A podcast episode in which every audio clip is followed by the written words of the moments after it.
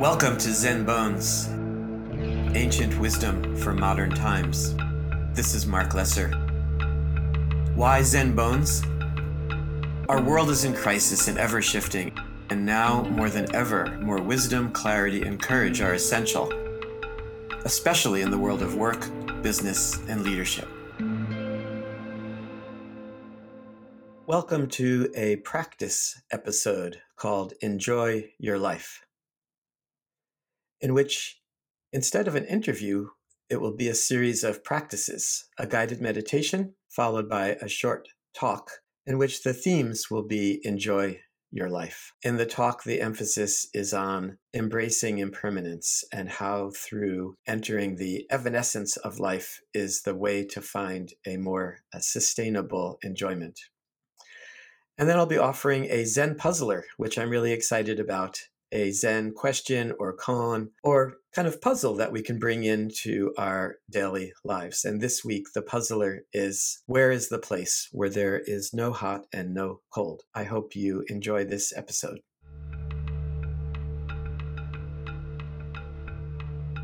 Uh, let's start with a short meditation. And I'm going to begin by uh, getting us started by ringing my, my trusty bell. This this bell has been around the world uh, many many times, and uh, I have no idea where it came from. I think it was back when I was living at the uh, Tassajara Zen Mountain Center, which was now more than forty years ago.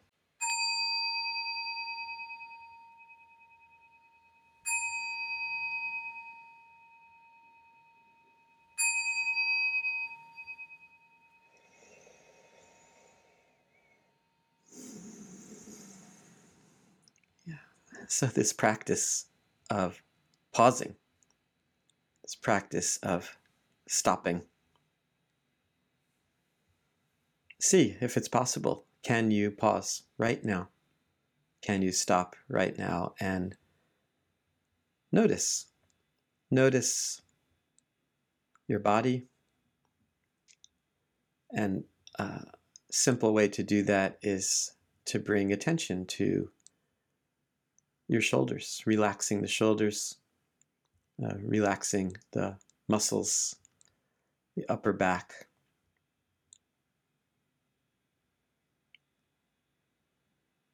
Yeah, opening, opening the shoulders and chest and allowing, allowing breathing. Uh, noticing any place where you might be uh, constricting and seeing if you can give that place just a little more attention, uh, relaxing the shoulders, relaxing the upper back, letting the muscles in the face soften, relaxing the jaw, and maybe just taking in taking in the experience, your experience of the whole body, uh, softening the belly, and some energy, some energy in the spine. Yeah, I think of uh, this practice in a way as cultivating being both uh, completely relaxed and completely alert uh, at the same time. Uh, what a great way of being for almost everything in our lives. And so cultivating this way of being, relaxed, relaxed, nothing, nothing to accomplish, nothing to change. Uh, what a relief! Just feeling that sense of um, letting down, letting down our burden, letting down our burden. We don't need to accomplish anything, change anything. And at the same time, this feeling of aliveness, awakeness, uh, energy.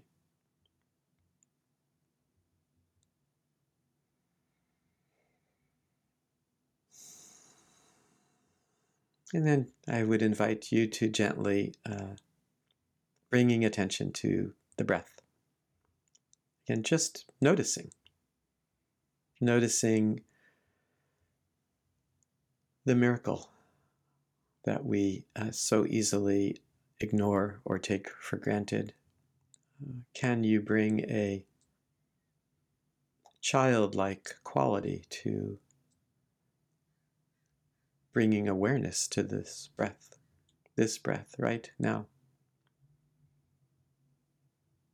This breath that uh, has never happened before and will never will never happen again. It's uh, fleeting. The nowness, nowness, entering this, entering this very uh, moment, being curious about the breath. And again, we're we're not going to um, we're not going to stop our our thinking minds. Uh, so, uh, you know, let let thoughts come and let them go. Uh, particularly, uh, letting go of the thoughts about uh, our to-do lists and our comparisons and judgments. Uh, you know, notice them, enjoy them even you know even the whatever comes up see if you can be curious and enjoy getting to be more familiar you know, familiar with uh, the body with the breath with thinking mind. Can you uh, enjoy and appreciate all of it? Whatever it, whatever it is, whether there's uh, sadness or longing or calm and settled or whatever's there. Uh, even all of the uh, unnameable, unnameable feelings and thoughts, uh, let them come. Uh, let them go. And appreciate them and enjoy them as, as much as possible. Noticing, noticing the breath and the body and your experience of being here, uh, alive, relaxed and alert, relaxed and alert uh, curious and filled, filled with uh, appreciation.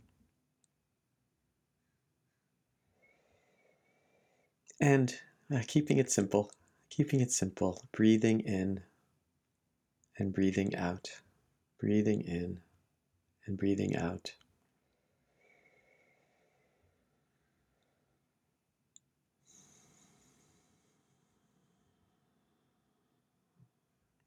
And let's let's sit quietly. sit quietly together for uh, 30 seconds, 30 seconds of silence right now.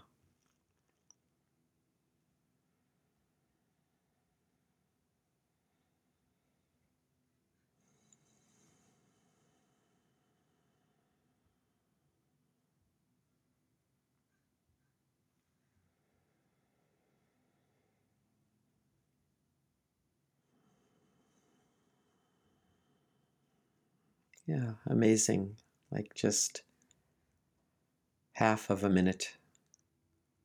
The whole world is right there in our breath, in our experience.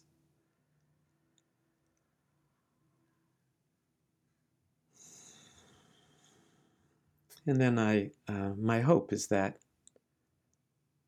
you can take this, uh, take this way of being, this state of mind into, into your day, into everything that you do. Uh, relaxed, alert,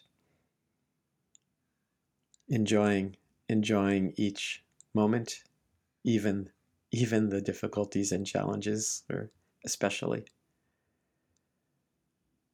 And I can always come back, even during your work daily activities, you can always come back to the body and the breath.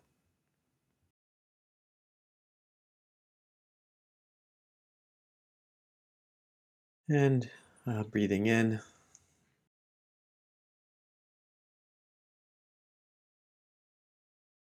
And breathing out.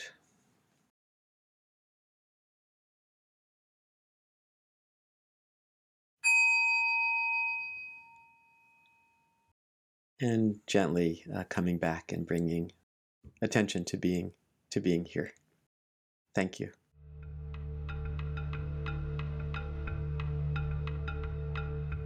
I want to talk this morning about the practice of enjoyment, the practice of uh, enjoying our lives. I was thinking about that. I, I recently returned from a trip to Montana where I was visiting visiting my daughter and her family and there was something really poignant about being with my 3-year-old grandson. And when I'm with him, I can't help but wonder how much of his life will I be alive for? How much of his life will I be alive for? And there's some way this question is barely conscious and also at the same time very much in the forefront of my thoughts when I'm when I'm with him. So there's something about uh, feeling the evanescence, the evanescence of things, uh, the impermanence of things, which can bring up a sense of deep appreciation and actually a sense of joy. Uh, you know, I've more I've more been taking on this practice of seeing things as what what if this were the last time that I was with my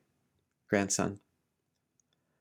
Uh, and and we can do this practice of the I, I think of it as the the uh, the last time practice. Because we never know you know we never know when it might be the last time that we're doing anything that we're with our our partners or our children or our parents or whatever it is but just thinking of it that way. And I think of Shunryu Suzuki who is the founder of the San Francisco Zen Center. Though I never met him I I came to Zen Center just a few years after he died I still think of him as my core, one of my core teachers. Uh, one of the things that he says in a talk entitled Enjoy Your Life, he says, The evanescence of things is the reason why you enjoy your life. I actually needed to look up the word evanescence and saw that it means the quality of things disappearing, right? So, right now, uh, you know, reality is that uh, everything is uh, disappearing. In fact, everything is in the process of um,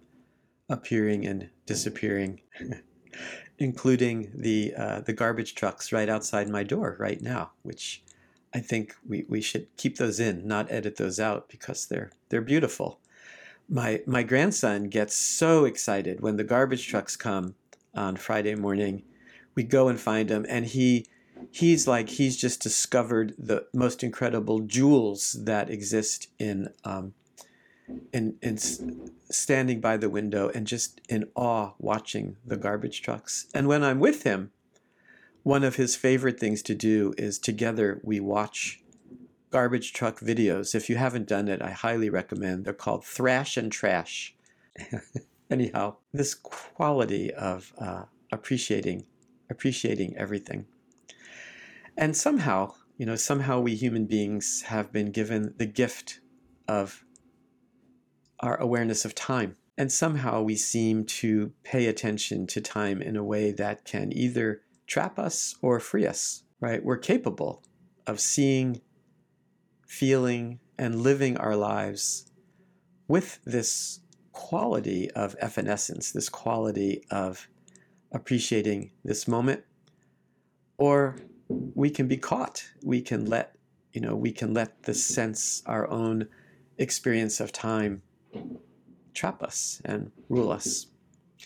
So this practice, uh, I think part of uh, Zen Bones, ancient practice for modern times, is training ourselves to be more aware of how we live in time. And this practice can uh, provide us with the courage to be our full selves, to appreciate every aspect of our lives, and to work for a greater and greater sense of uh, acceptance, acceptance and a true inner inner peace. In this talk that I'm referencing by Shunryu Suzuki, he says, "The only way is to enjoy your life. That is why we practice meditation.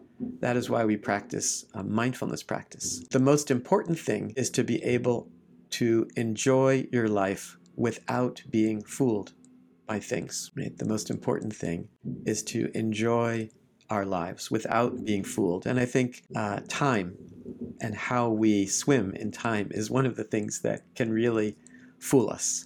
So it's noticing that.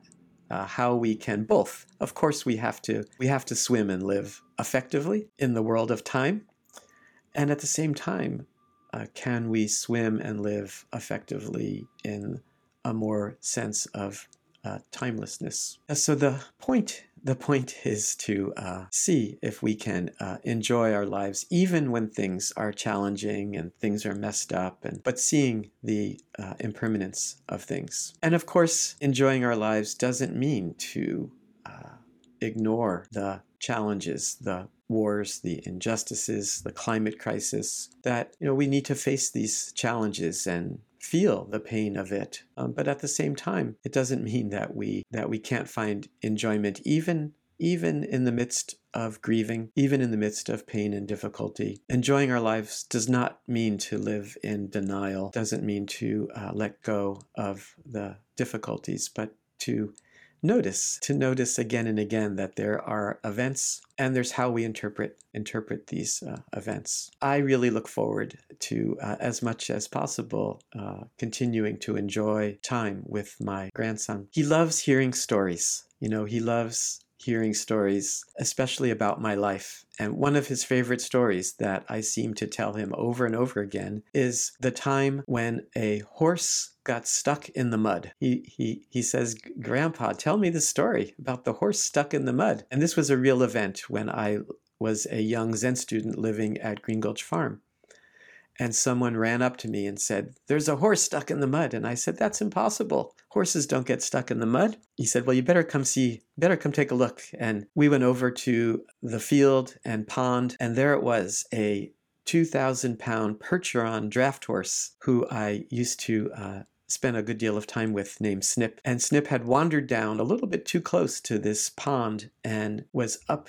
to uh, up to its chest uh, in mud. And it was like, what are we going to do? And somehow, somehow, I don't remember how this all unfolded, but we uh, went down and got some enormous fire hoses and wrapped them around the uh, backside of Snip and called the community. We also called the local fire department. And I have this picture of uh, 30 or 40 people holding on to the two ends of these fire hoses, and little by little, I think I was holding Snip's harness and was right there in the mud with him, helping, uh, helping to get this horse uh, out of out of the mud. I guess I guess my grandson likes this story because it's about it's about doing the impossible, and also it it has a happy ending. I want to share with you a, um, a poem that is about enjoying our lives. And this is a poem called uh, The Inner History of a Day by wonderful poet uh, John O'Donohue. No one knew the name of this day, born quietly from deepest night. It hid its face in light, demanded nothing for itself, opened out to offer each of us a field of brightness that traveled ahead, providing in time ground to hold our footsteps and the light of thought to show the way the light of thought to show the way. The mind of the day draws no attention, it dwells within the silence with elegance to create a space for all our words, drawing us to listen inward and outward. We seldom notice how each day is a holy place where the Eucharist of the ordinary happens, transforming our broken fragments into an eternal continuity that keeps us. Somewhere in us a dignity presides. Somewhere in us a dignity presides that is more gracious than the smallness, that fuels us with fear and force, a dignity that trusts the form a day takes. So at the end of this day, we take thanks for being betrothed to the unknown and for the secret work through which the mind of the day and the wisdom of the soul become one. So at the end of this day, yes, yeah, so maybe at the end of this day, uh, we give thanks for being betrothed to the unknown, betrothed to the unknown, and for our secret work, right? And where the wisdom of the soul, right? The mind of the day and the wisdom of the soul become one. So I think, uh, I think this is, you know, enjoying enjoying our lives, enjoying our lives as such a core way of being uh, in the world, enjoying our breath, our body, our mind, our families, our work, feeling it all uh, held, held within this sense of the evanescence of life, uh, this sense of uh, knowing, aspiring, and and not knowing. So please do, uh, please do enjoy your day and enjoy your life. Uh, thank you. Welcome to the Zen Bones Puzzler, where I will regularly be presenting a story or a Zen koan or a poem, something to contemplate, to think about, a story that has purpose. It's about developing greater insight and reflection, not so much for a solution, but as a way to support your practice, a kind of meditation in daily life.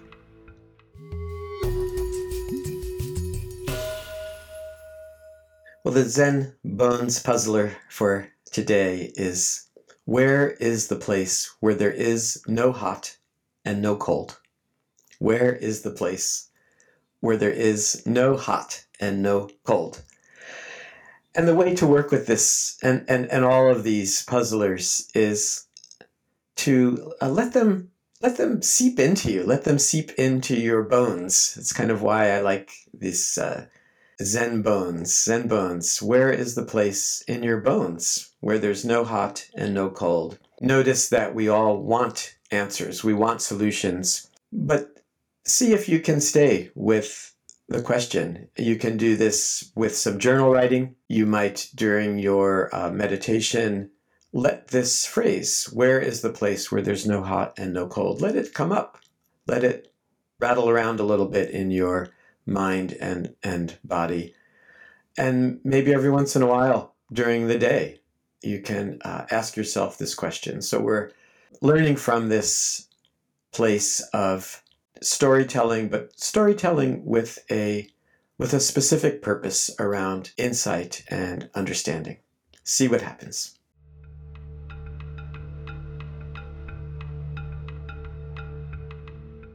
So the Zen Bones puzzler, where is the place where there's no hot and no cold?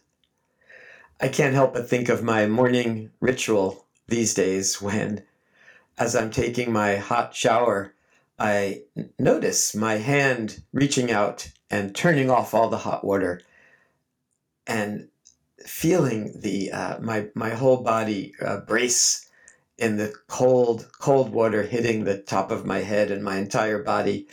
And it's a great time when I'm asking myself this question where is there no hot and no cold? this is really about becoming more familiar with our resistance and becoming more familiar with that we all want we all want to find uh, comfort we have many, many strategies for pushing away discomfort, for pushing away dis- difficulty. And the, the traditional, you know, there's a traditional answer response to this question in the Zen world, and the, the uh, traditional response to where is there a place where there's no hot and no cold is when you're hot, be completely hot. And when you're cold, be completely cold. Sometimes it's translated as uh, you know when you're hot die from heat. When you're uh, cold uh, die from cold. That's a little extreme but the sense of this is to uh, to notice resistance and what is it like when we are not resisting when we're not resisting any sense of uh, discomfort when we're letting go of wanting things to be different than they are, uh, a, a different sense of how we show up, how we live in the world is is there, right? So when uh, when hot, be completely hot. When cold, be completely cold. When frustrated, uh, be completely frustrated. When happy and joyful, uh, be completely happy and joyful. And you know, it makes me think of how how many people I work with that struggle with uh, things like transitions, like being all worked up at the end of a of a difficult workday, and wanting when you go home to really be home, to be with your partner or your children, and so you could almost say, right, when uh, when be when at work, how to be uh, completely at work, uh, when at home, how to be uh, completely at home, when with your child, when with a flower, how to be completely uh, with uh, this flower. So I think this is a wonderful story, wonderful question, aspirational challenge, right? Where is the place where there's no hot and no cold? Uh, when you're hot, be completely hot. When you're cold, be uh, completely cold. Uh, thank you.